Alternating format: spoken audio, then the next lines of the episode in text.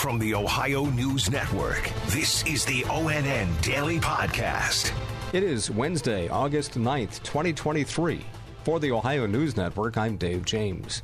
Ohio voters resoundingly rejected a Republican backed measure that would have made it more difficult to pass abortion protections. With issue 1 losing 57 to 43 percent, it sets up a fall campaign that will become the latest referendum on the issue since the U.S. Supreme Court overturned Roe v. Wade last year. The defeat of issue 1 keeps in place a simple majority threshold for passing future changes to the Ohio Constitution, rather than requiring a 60% supermajority. Ohio Republicans placed the question on the summer ballot in hopes of undercutting a citizen initiative voters will decide in November that seeks to enshrine abortion rights in Ohio's Constitution.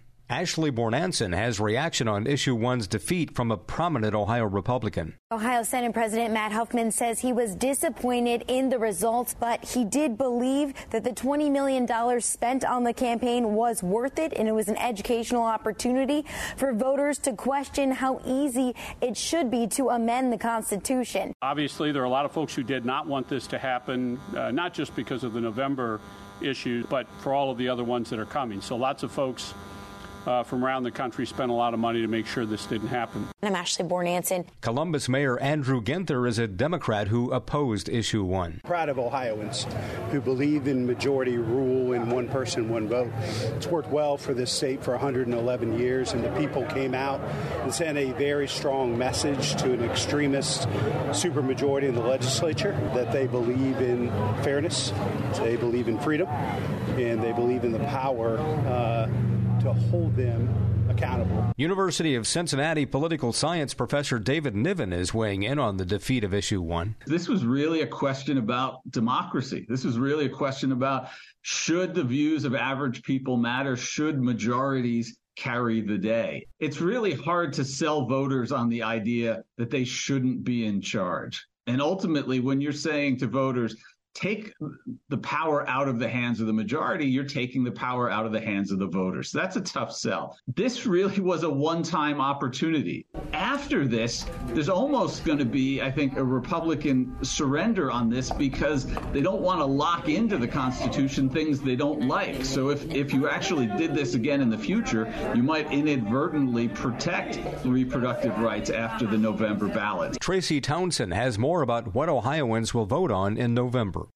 The goal of the amendment would allow anyone to get an abortion up to 24 weeks of pregnancy. It would be based on the patient and safety benefits. Ohioans United for Repro- Reproductive Rights submitted nearly 500,000 valid signatures, enough to put on the November ballot.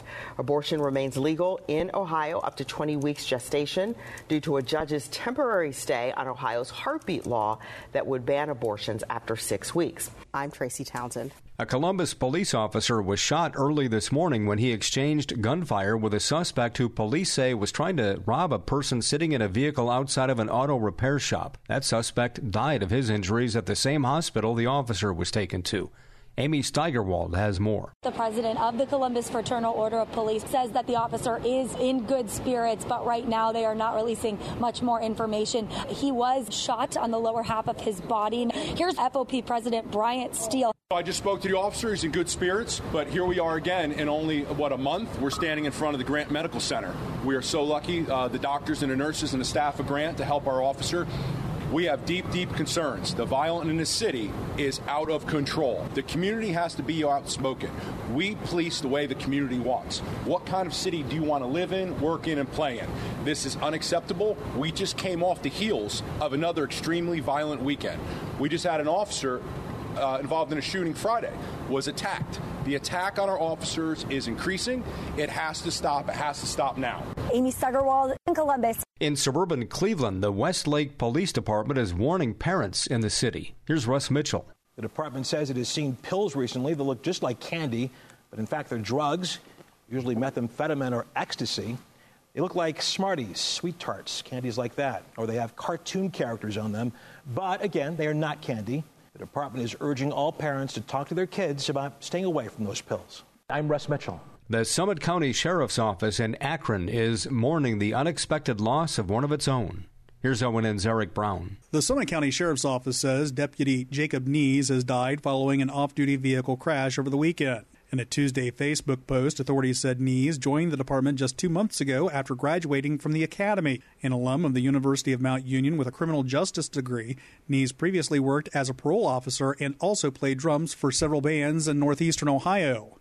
Details regarding the crash have not been released.